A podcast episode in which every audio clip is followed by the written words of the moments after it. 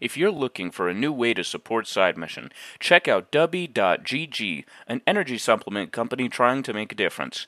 Make sure to use code Side Mission for 15% off your order. Thank you, Dubby, for sponsoring this episode, and we hope you enjoy.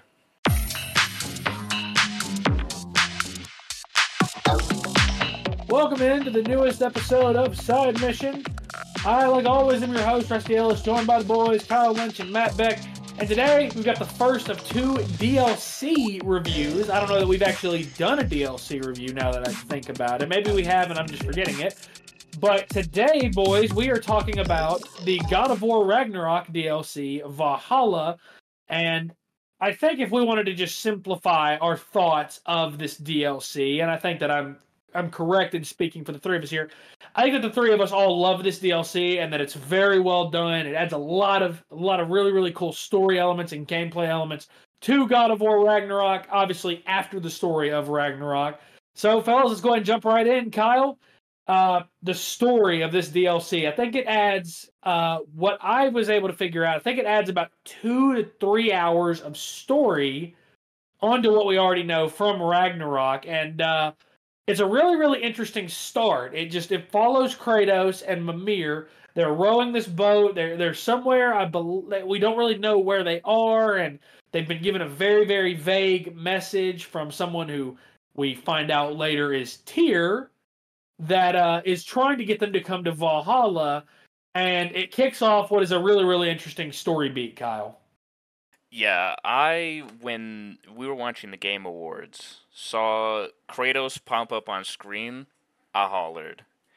And when they said that this DLC was going to be free and released the following week, I was floored. I couldn't believe it. And this DLC absolutely exceeded my expectations. Um, man, there's so many things to talk about. The fact that you know, it was a roguelike, which is obviously going to, you know, sit really well with me because I'm a big fan of roguelikes.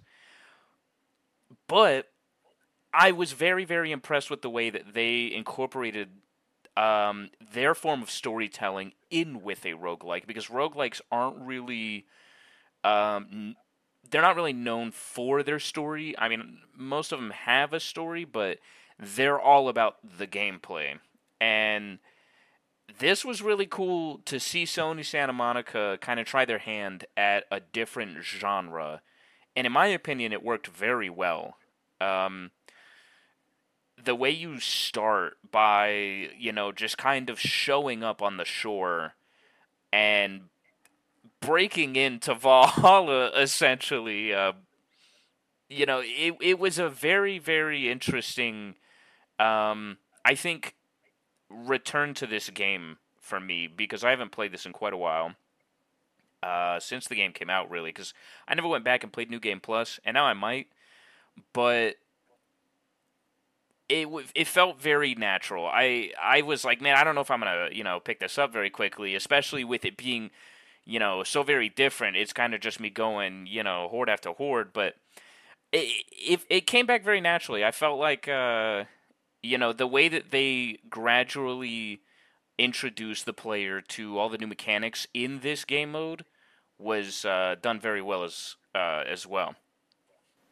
Yeah, I think that this story and, and this combat really lends itself well to the roguelike genre. I, I don't know about you, Kyle, but I, I personally didn't really have any hesitations when it came to the gameplay or the combat. I felt like there was always there was always something there that could work, and I feel like we saw a little bit of that, a little bit of some of these elements maybe in God of War 2018 with everything you had to do in Niflheim. I don't know if maybe you feel differently there, but I felt like you know going into the maze in Niflheim into the mist was maybe kind of a precursor to this. Was maybe them trying some things out here and you know, because I remember when you go into the maze in Niflheim in 2018, it would change it up. It would be different every time. It would you know, you you you would go in, you'd try to get as many mistakes as you can, and you'd try to leave without dying. And if you died, then you lost everything that you had on you. I don't know, Kyle. You can tell me if you feel like I'm off there, but I feel like they were experimenting there, and I feel like a lot of the stuff that worked there also works here. Absolutely, I, I definitely think that was them, you know, kind of testing to see if anybody really liked Niflheim because if they didn't, it was just a realm. It wasn't a big part of the story. I think Niflheim was completely optional, actually. Yes. Um, so it wasn't too big of a risk. I think that them making this entire DLC was a much bigger risk because while I and I'm pretty sure all of us um, enjoy roguelikes, not everybody does. And, you know, I think that this is a great introduction, you know, because it's God of War, it's you're going to be very familiar with the gameplay, it's not like you're having to pick up a completely new game. However, I can understand you know, for people out there that are used to playing the 2018 game and then all of Ragnarok going into this and it being very different, you know, having your opinions about it. Uh, but I just, I personally really, really enjoy roguelikes. So this, you know, I, I just, I don't have that side of the argument. I think that this was amazing. And maybe that's just my bias talking. Um, but it also didn't feel, like you said, it didn't feel like it was hard to pick up because the combat fits so well into it, especially with us already, you know, for those of us who went for 100% completion in 2018, we've already done this in, you know, the Niflheim realm, and this was actually executed a lot better than Niflheim was. Not that Niflheim was bad, it's just, I think that they saw what they could improve there and absolutely did, and they smashed it. I agree. Uh, for those that obviously don't know, the the the basic gameplay flow here is once you enter Valhalla, and we'll talk more about the story and kind of some some of one of the funnier earlier interactions that you have with Freya and Sigrun and the Valkyries after your first visit to Valhalla.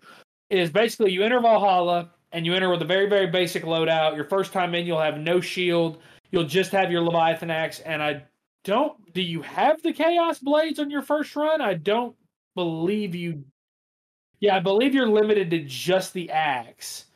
And you basically you go through the realms, you open chests, you defeat enemies, and you basically go through these realm portals in the realm between realms um, until eventually you obviously either get to the end and get to the boss, or you die and have to start the run all over. Obviously on higher difficulties, which is a very interesting I think a very interesting uh, addition to this because in most roguelikes, Kyle, you don't see difficulties.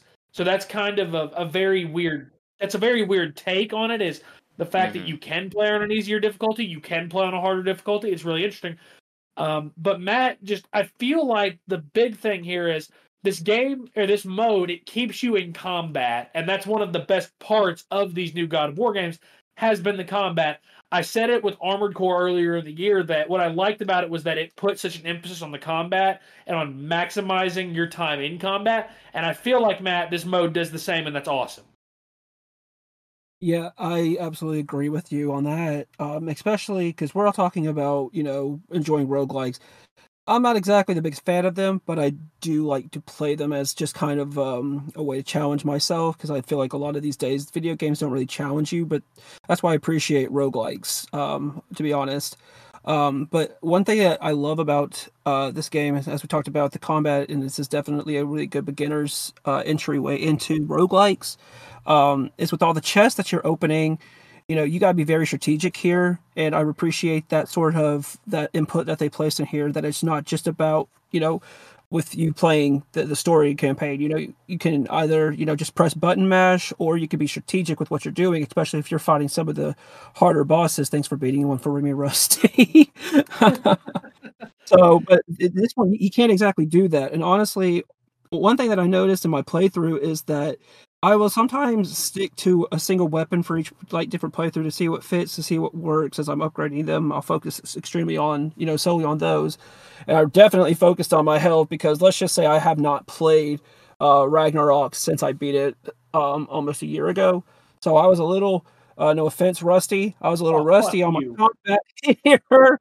I was actually uh, getting my ass kicked, so I, I, I did have to downgrade the combat level uh, difficulty um, but I'm getting back into it. So as I've gotten back into it and experimenting, I've really been enjoying it. I I love the strategy behind it. When it comes to you want to like focus on keeping your defense, your attack, and your health and health regen at a certain way. That way you're not getting your ass kicked in future uh and and future uh oh, attempts. Sorry. yeah, I I think that you're right that it certainly took me a minute to adjust back to the combat just because I, I had the same issue that or especially when they take your shield from you in that first run, like God, you start to feel it at a certain point that oh my God, you start to have a bunch of enemies thrown at you and you can't parry. All of a sudden, that makes combat a little bit harder. And I know that on higher difficulties too, there there are some levels. I think the very first area on the highest difficulty is designed for you to die immediately, like the very first area that you walk into.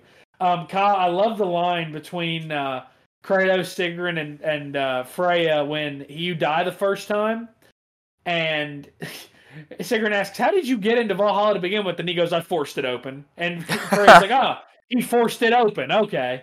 And it's Which just, was answer. it's it's just one of those where they're like, you can kind of see that this DLC does take place a little bit of time after the end of Ragnarok because they've kind of gotten used to Kratos' way of doing things where, oh, him forcing his way into Valhalla.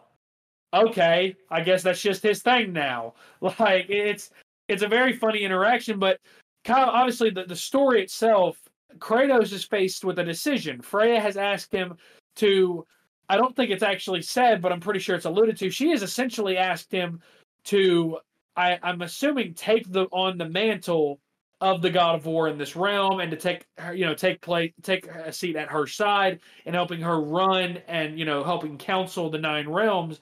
I like that we're seeing Kratos struggle with this decision because as the story in this DLC points out, it's not the first time he's been faced with this kind of a decision and he's hesitant because of how it went the first time. Yes, this really really went deep into uh, you know Kratos' past, and as well as set up a lot for his future. Uh, I think one thing that we can really, really appreciate about this DLC as a whole is how they really showcase that Kratos, you know, he's he's a video game character. Yes, he's fictional, but they make him as real as he possibly can be because, like you said, he feels very conflicted with these things that Freya's asked him about, and I really, really like that they, you know, and here's a, a, a big, you know, surprise. They send you back to Olympus for a, you know, essentially, I think the second half of the run Yes. And you're faced with a lot, a lot of things that Kratos has done in the past. They bring up a ton of stuff from the first three games. And I, I think it's really, really awesome to see a character not only reference these past games, these past decisions, but reflect on them and actually admit that he was wrong, that the things that he did were selfish, and that he wasn't doing them to benefit anybody but himself. And there's some people, like the original, uh, the original creator God of War, who think that that was not a good. Um, they, they think that Kratos went too soft, and I have the complete opposite opinion. I think that this actually makes him stronger because he's recognized, like when he talks about killing the boat captain, just to get the key to save those women. They were already dead by the time he got there. He could have at least saved the boat captain. He could have saved somebody, but instead, because he decided to, you know, be dumb and just kill him, everybody died. You know, it, it's it's really cool to see. I think references to older games for the nostalgia without making it the entire personality of the DLC. You know, like it, it was the second half area, but I don't feel like this was just like, hey, let's go back to the first game and let's relive the first three. Like because it really was split between that and a lot of what you know I feel like is going to be going on in the future because there's a reason they're having Kratos kind of reflect on this and essentially ramp up his feelings about everything that he did in the past. Yeah, I, I, I want to say this because I, I think you said something that I really wanted to touch on. I'm glad that you said it because we can go ahead and touch on it now. Um, David Jaffe is absolutely off his fucking rocker, thinking that this new Kratos is an embarrassment or is not a good representation of the character. When that all that tells me is that David Jaffe has no idea what character No. development is. That's all. That's all that tells me is that he has no idea what character development is because that is what we've seen in these two games since the 2018 game in Ragnarok. We've seen nothing but great character development. That this Kratos is older, he's wiser, he's more battle tested, he's more calculated. He uses logic. Sure, he he still has his violent streaks, and sure he still has his anger issues, but they're not nearly to the extent that we saw in the God of War saga that was in Greece. So I, I think that he's way off base, David. It just tells me that he has no idea what kind of character he created when he first made the games, and it's really disappointing to hear somebody create who created such an influential game series and game franchise. It's very disheartening to hear that that person doesn't understand character development. So that's all I'll say about that. But yeah, I, I love I love the way that the story goes. I love that it takes us back to Olympus. I love that we get the Olympian sword as a rage weapon or as a new form of the rage where you can, you know, you had the wrath, uh, you had the normal rage where you can just go crazy, and then you had the healing version of it where you could just get a little bit of health back.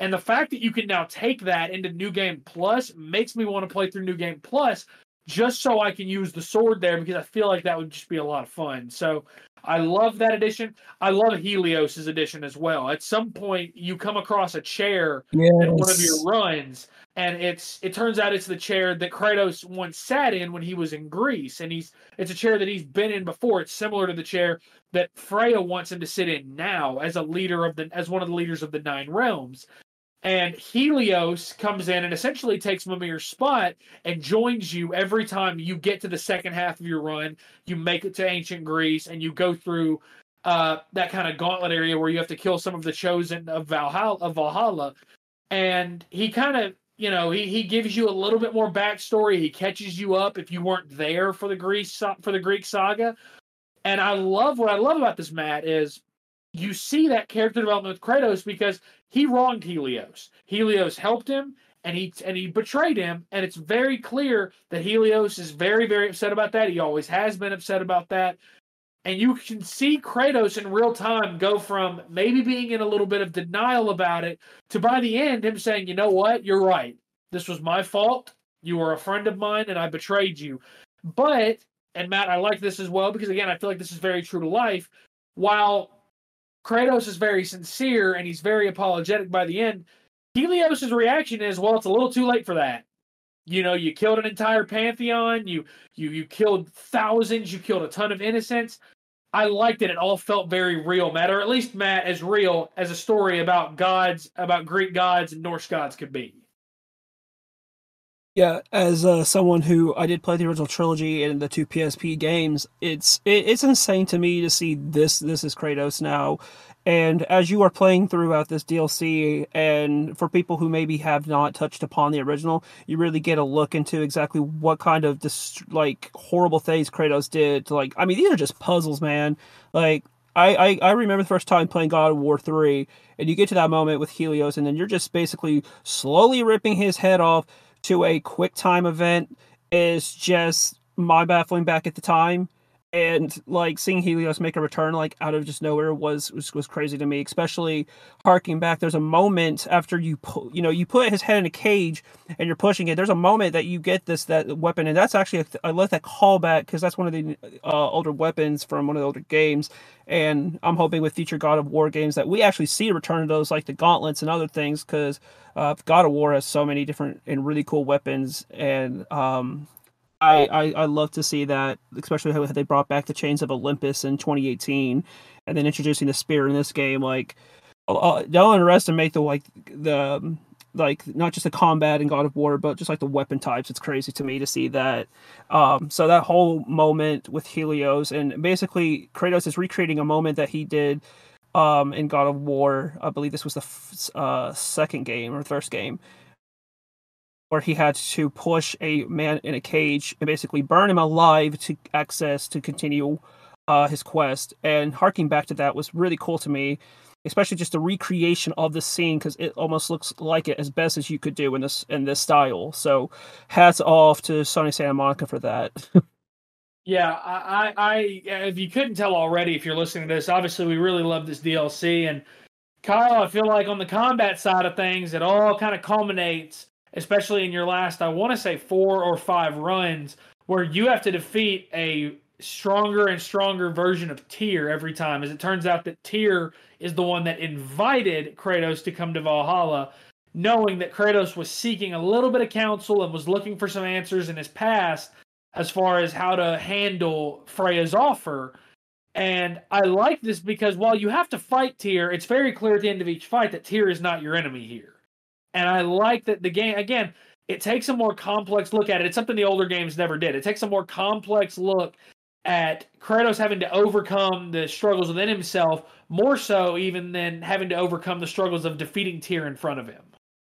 Yes, that was a perfect analogy. Honestly, I think the the different uh, levels of fighting Tyr, you know, one, two, three, and four, when he gets harder and harder. Also, his design changes. I it's it's one of those things. I love small details in games and that was something that you know I really appreciated. That not only does he use a different weapon every single time, but that they cha- they actually change his design. He starts, you know, like his hands start glowing, and like he starts getting like these uh, symbols on his head, and his outfit changes. Uh, it's pretty cool.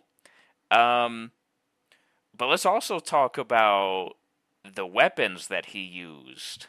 Yes, because there was definitely a samurai sword in there, and there was one of those like Egyptian scimitars, as well as yeah. you know quite a few other references that we have seen throughout 2018, throughout Ragnarok, and then in this, I, they're they're really hinting at Egypt and Japan.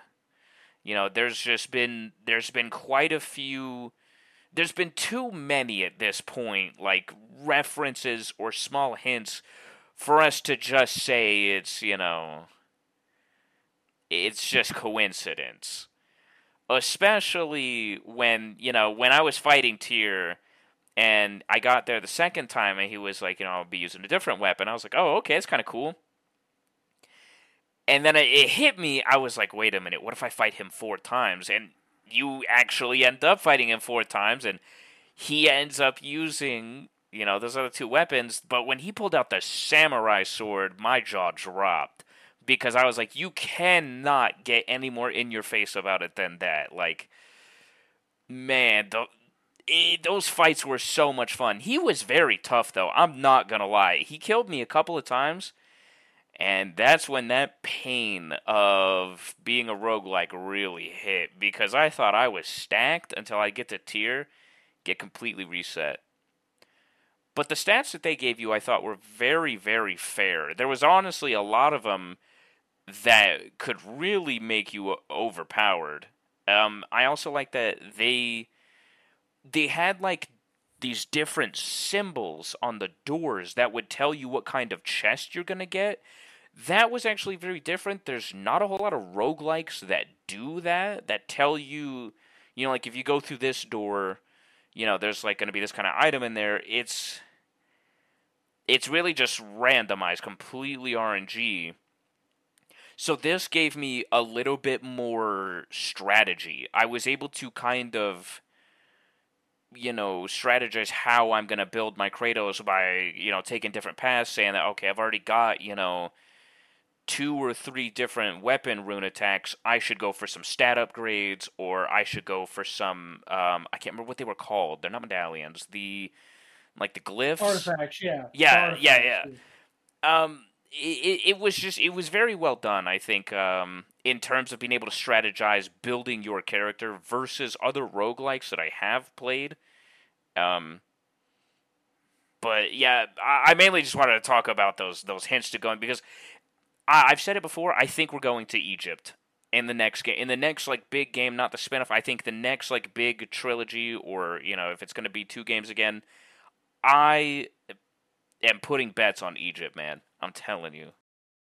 Yeah, I'm with you that I feel like Egypt is absolutely the next place we're going to go. I will say, I don't think we're quite done yet with the Norse saga yet. I know that obviously they were very clear that like Ragnarok was the end of it all, but I just get the feeling that when you look at the end of this DLC, when Kratos makes the decision to join Freya and ultimately does overcome all of his, uh, I guess we'll say, his feelings regarding the past and confronts his younger self, actually at the very end, which I thought Kyle uh, was one of the coolest parts, was the last time you beat Tyr and you're finally able to open the door, you come face to face with younger Kratos. And not a single word has to be said not a single word needs to be said by younger Kratos, but Kratos has this epic monologue about how if he could do anything to change the past, he would, and if he could give him any kind of advice, it would be. Yeah, I I can't remember exactly what was said, but it's this great monologue about learning to forgive and not hold on to anger as much as younger Kratos did, and it, it's again, it's such such a great moment where he overcomes all of that trauma from the past, over all of that guilt from the past, takes his seat. And my favorite part is when Mimir says, Are you ready to go? He goes, No, I think I'd like to sit here a while.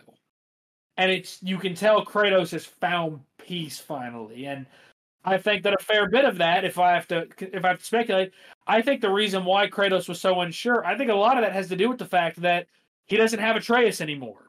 Atreus is out living his life and walking his path. And now Kratos has to find what's next for him after Ragnarok and he never envisioned a life without Atreus. Once he and Atreus got close after 2018 and Ragnarok, I don't think he ever envisioned that. So he had to find his path again, and he's found that now finally. So I don't think we're necessarily done with the Norse saga yet. I think we might get one more game there.